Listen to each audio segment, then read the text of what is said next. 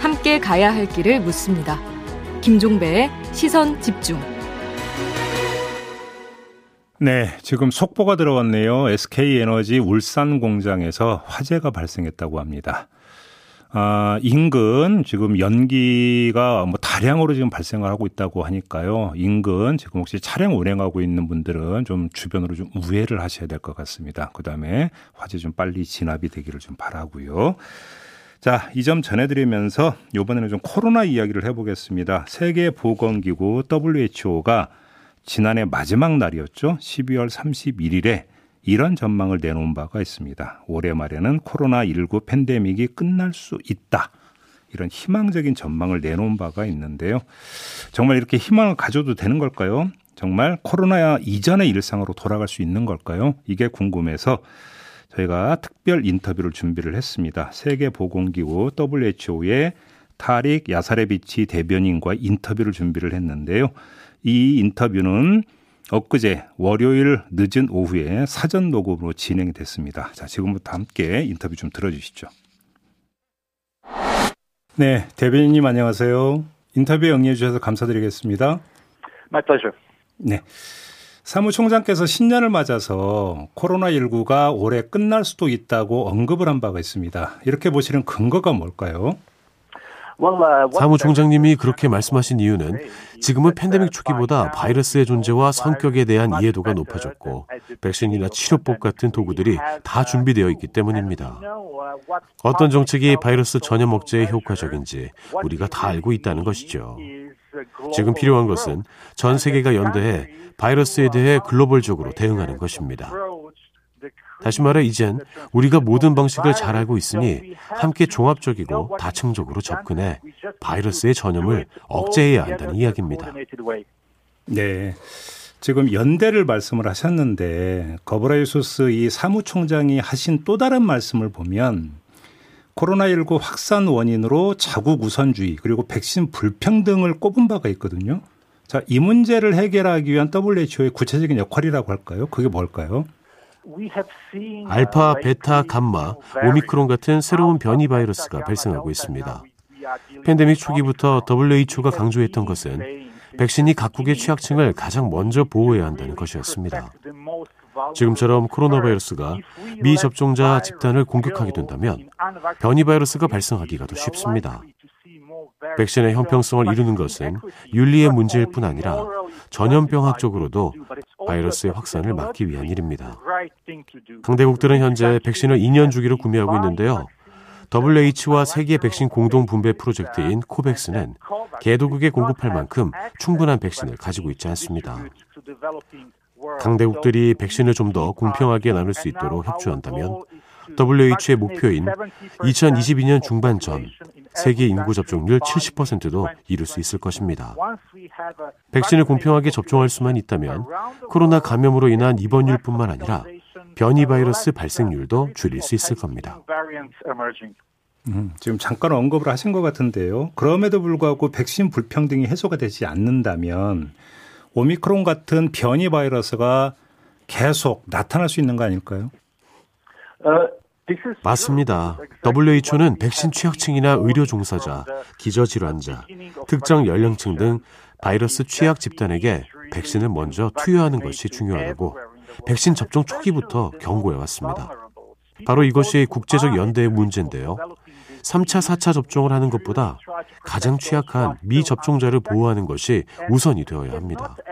코로나 바이러스는 하나의 국가가 혼자 해결할 수 있는 문제가 아니라 글로벌적 접근이 필요한 질병입니다.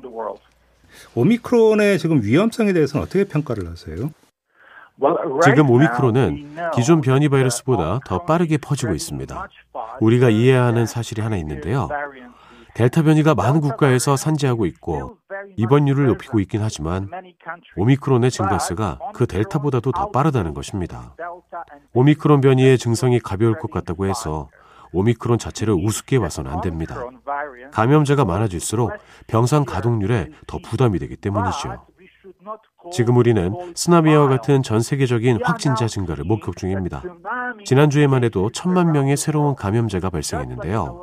이는 지금까지의 주간 감염자 수치 중 가장 큰 증가세입니다.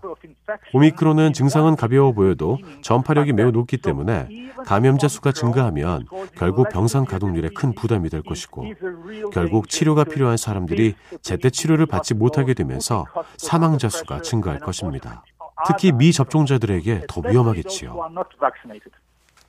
근데 한쪽에서는 바로 지금 증상이 가볍기 때문에 이게 코로나 종식의 신호 아니냐. 오미크론을 이렇게 파악하는데 그럼 이건 되게 섣부른 전망이라고 봐야 되는 겁니까? 굉장히 섣부른 생각입니다. 우리는 이 팬데믹이 어떻게 진화할지 모릅니다. 말씀드린 것처럼 오미크론은 전파력이 굉장히 높다고 알려져 있는데요. 우리 모두 코로나19가 곧 끝날 것이라고 믿고 싶겠지만 가장 중요한 것은 거리두기를 잘 지키고 마스크를 잘 쓰고 손을 잘 씻는 등 기초 방역 수칙을 잘 지키는 것입니다. 국가는 의료 시스템을 지원하고 사람들이 공평하게 백신을 맞을 수 있도록 조치를 취해야 합니다. 다시 말해 오미크론 변이의 증상이 가볍다고 해서 또 다른 변이 바이러스가 생기지 않을 것이라고 판단해서는 안 됩니다. 알겠습니다.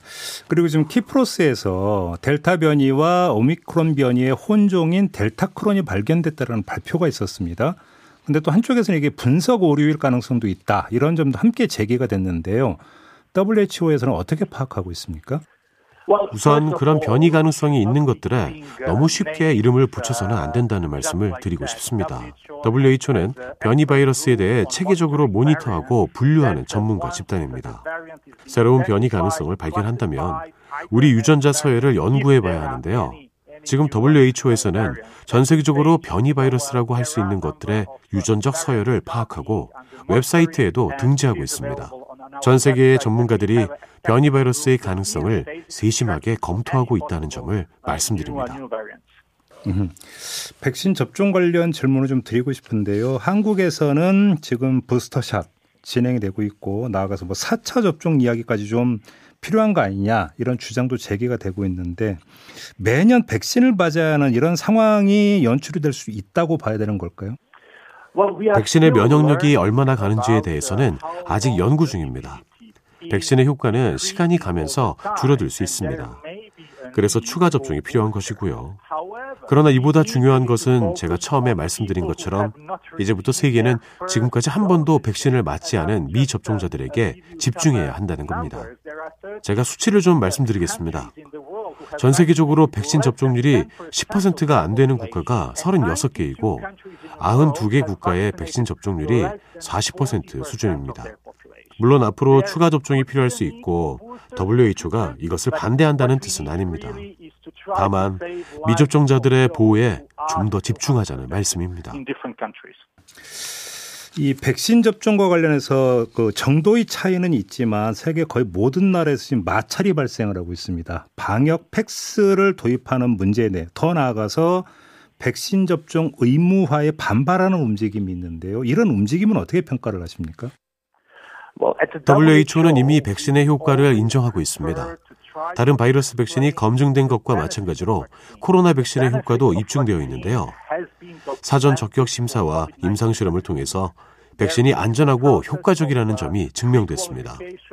즉 우리 WHO는 사람들이 왜 백신을 맞아야 하는지를 설득할 수 있는 근거를 가지고 있습니다. 백신을 거부하는 입장에도 합리적인 이유가 있을 수 있습니다. 그래서 우리가 해야 할 일은 백신을 접종해야 하는 이유를 설명하고 설득하는 것이죠. 백신 접종 의무화는 정부가 할 수 있는 최후의 수단이 돼야 합니다. 아주 특수한 상황에서만 고려해야 하죠. 가장 먼저 해야 할 일은 보건당국이 국민들에게 백신에 대한 신뢰를 가지도록 하는 것입니다. 설득에도 불구하고 음모론을 펴는 사람들이 있잖아요. 백신 음모론을 펴는 사람들이 있는데 이런 사람들한테 어떤 말씀을 해주시고 싶으세요? 백신뿐 아니라 코로나19 초기 때부터 잘못된 정보가 정말 많았습니다. 이런 일은 전 세계적으로 일어났는데 SNS의 영향도 컸습니다. 하지만 결국 국가와 국민들 사이에 신뢰가 부족했기 때문일 겁니다. 바이러스뿐 아니라 가짜 뉴스와도 싸워야 하기 때문에 우리는 신뢰를 쌓아야 한다는 말씀을 드립니다. 믿을 수 있는 곳에서 나온 정확한 정보가 사람들에게 전해져야 합니다. 백신 음모론을 펴는 사람들도 있지만 대다수는 아직 확실하게 몰라서 정확히 정보를 원하는 사람들입니다. 그래서 방역 당국과 국제기구가 정확한 정보를 전하고 사람들이 이것을 믿을 수 있는 기조를 만들어야 할 것 같습니다. 네. 어, 일부 나라가 위드 코로나로 전환을 했다가 다시 과거로 돌아가는 경우가 있었는데요. with 코로나는 아직은 시기상조라고 보십니까? 우리 모두가 코로나 전처럼 돌아가고 싶을 것이라고 생각합니다. 모두가 피로감을 느끼고 정부 역시 코로나 전처럼 사회와 경제를 개방하려고 합니다. 그러나 with 코로나 이후 감염자가 더 늘어나고 이로 인해 방역 단계를 다시 높이는 악순환이 반복되고 있습니다. 모두에게 부담이 되는 with 코로나 대신 국가를 봉쇄하지 않는 선에서 개인적, 국가적인 예방 차원의 노력이 필요할 것 같습니다. 앞서 말씀드린 것처럼 개인은 위생을 잘 지키고 정부는 의료 시스템을 지원해야 합니다. 안타깝게도 전 세계적으로 추운 겨울에 접어들었고 연휴도 있어 실내 활동과 접촉, 교류가 늘었습니다. 그리고 이에 따라 감염자도 늘어나고 있는 상황입니다. 우리 모두가 지치고 힘들겠지만 올해는 백신 접종을 통해 책임감 있게 감염 위험을 줄이기 위한 노력을 해야 합니다. 음, 지금 잠깐 언급을 하신 것 같은데요. 아예 국경을 봉쇄해버린 나라가 있는데 이런 경우에는 코로나 상황이 지금 어떤지 파악하기도 힘든데요. WHO, 어, WHO 차원에서 실태 파악이라든지 대책 이런 걸 강구하고 있는 게 있는지 궁금하네요. WHO는 유엔 산하기구로 각 국가가 제공하는 정보를 기반으로 활동하고 있습니다. 따라서 각 국가들이 정확한 정보를 제공하고 자국민의 보건을 위해 최선을 다하기를 바라고 있습니다. 저희는 국가와 전문가 그룹이 제공한 정보를 기반으로 그에 맞는 적절한 해결책을 제시하고 있다는 점을 말씀드립니다. 음. 자, 마지막으로 한국의 방역 상황에 대해서 어떻게 평가하는지도 좀 궁금하고요. 그다음에 대한민국 정부나 대한민국 국민에게 당부하고 싶으신 말씀이 있다면 함께 좀 해주시기 바라겠습니다. 네, 한국은 강한 보건 의료 시스템을 가지고 있고 이전에도 메르스에 건실하게 대응했던 경험을 가지고 있습니다. 당시 한국 정부와 WHO는 협력을 통해 메르스를 잘 대응할 수 있었습니다. 한국 국민들에게 보내는 메시지는 전 세계 국민들에게 보내는 메시지와 동일합니다. 보건당국의 규칙을 잘 지키고 적절한 시기에 백신을 접종하고 마스크를 잘 착용하고 사람들이 많은 곳은 피하고 가족과 스스로를 위해 책임감 있게 방역 수칙을 잘 지켜주시기를 당부드립니다. 모두가 코로나 바이러스의 피로감을 느끼고 일상으로 돌아가고 싶어 하지만 아직은 시기가 이르다는 말씀을 드립니다. 우리는 코로나의 종식을 위해 모두 함께 노력해야 합니다. 네, 말씀 여기까지 드려야 될 것 같네요. 오늘 인터뷰 고맙습니다. Thank you. 네, 지금까지 WHO 세계보건기구 대변인과 함께했습니다. 날카롭게 묻고 객관적으로 묻고 한 번 더 묻습니다. 김종배의 시선 집중. 네, 정용진 신세계그룹 부회장이 멸공 논란을 불러일으켰죠. 그 불씨가 신세계그룹으로 덮치고 있습니다. 소비자들이 신세계 제품에 대한 보이콧을 선언을 하고 있고요. 주가도 떨어졌다 이런 소식도 전해진 바가 있었죠. 그러자 정용진 부회장이 멸공 관련 발언을 더 이상 하지 않겠다고 했는데 반나절 만에 이를 뒤집고 SNS에 또 두 개의 게시물을 추가로 올려서 논란이 됐습니다. 정영진 부회장은 도대체 왜 이러는 건지 이분을 모시고 좀 함께 진단을 해보도록 하겠습니다. 국내 대기업을 30년 넘게 취재해온 대기업 전문 기자신데요. 곽정수 한겨레 경제사회연구원 선임 기자 스튜디오로 모셨습니다. 어서 오세요. 예, 안녕하세요. 네. 정영준 부회장 잘 아시죠? 개인적으로는 잘 모르죠. 근데 예, 경제 기자로서는 음, 관심의 대상이죠. 그러니까 최근 행동 어떻게 보세요?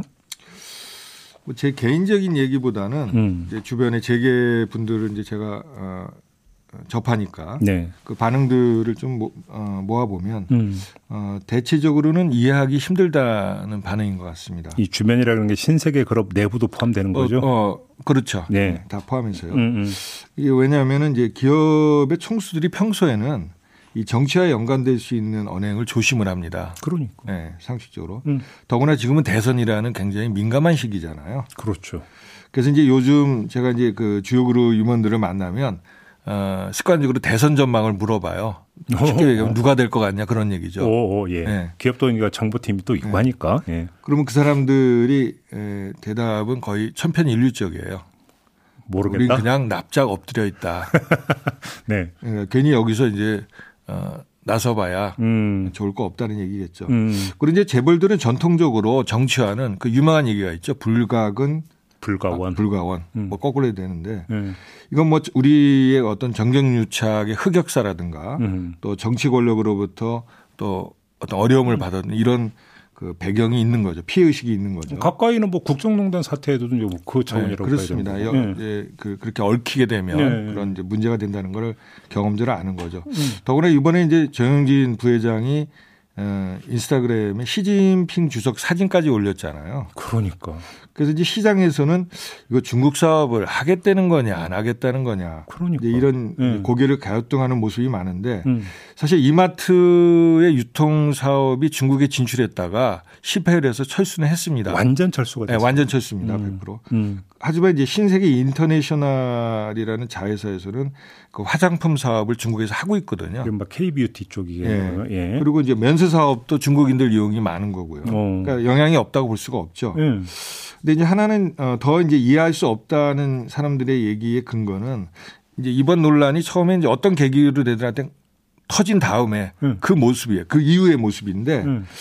대개 이제 논란이 되면은 일단 비껴나잖아요. 음. 피하잖아요. 논란. 근데 이제 이런 자중하는 모습보다는 계속 글을 올렸어요. 음. 제가 이거 정확한 계산인지 모르겠는데 5일 이후에 이제 이게 표면화된 이후에 조영진 부회장이 그 관련 글을 몇 개나 되나 이렇게 얼추 세보니까 한 7, 8건은 되는 것 같아요. 그러니까 네. 계속 하루에도 뭐 계속 올리는 거죠. 음, 음, 음. 그러니까 논란의 불을 어, 꺼트리기보다는 기름을 붓는 모습에 가까웠다. 음. 근데 사실 이제 2021년 6월, 그러니까 작년 6월인데 그때 반려견 추모글에다가 미안하다 고맙다 문구를 올린 적이 있었잖아요. 아, 예. 그게 이제 문 대통령의 그 세월호 추모글을 비꼬 왔다는 그런 논란이 벌어지면서 음흠. 그때 정영진 부회장이 에, 게시글에다가 홍보실장의 오해받을 일 앞으로 하지 말라고 했다. 에? 음. 50년 넘는 습관도 이제 고쳐야 한다. 음. 이런 글을 올린 적이 있어요. 예. 그래서 앞으로 이제 그 SNS 활동에 신중을 기하겠다는 그런 음. 의중을 밝힌 걸로 보였는데 음. 보인 걸로 해석이 됐는데 음. 이번에 보면은 별로 그때 그게 교훈이 되지는 않았 큰 교훈이 되지는 않은 것 같아요. 그렇네요. 반년 그렇죠? 만에 또 그런 거죠. 음. 그래서 이제 그룹 안에도 이제 얘기를 물어보면 굉장히 우려를 하고 있다. 그러니까 왜 그러느냐라는 거예요. 음.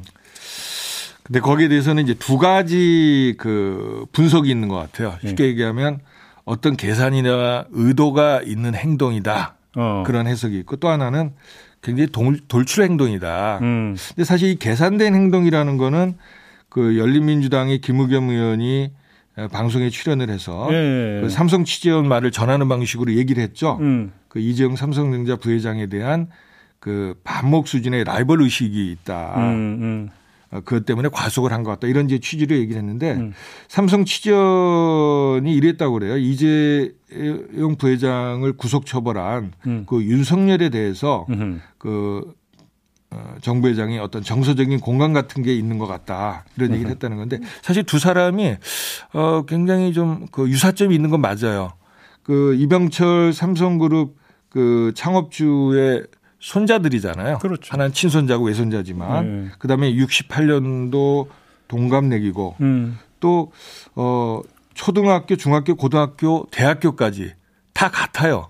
어, 학교도? 예. 네. 음. 저도 이번에 그거를 어, 새삼스럽게 다시 느꼈는데 음. 예, 제가 이제 삼성한테 이제 물어봤어요. 야, 이거 어떻게 생각하냐? 음. 그 말에 대해서 그랬더니 취재원이 누군지는 모르겠는데 어, 선을 딱 긋더라고요.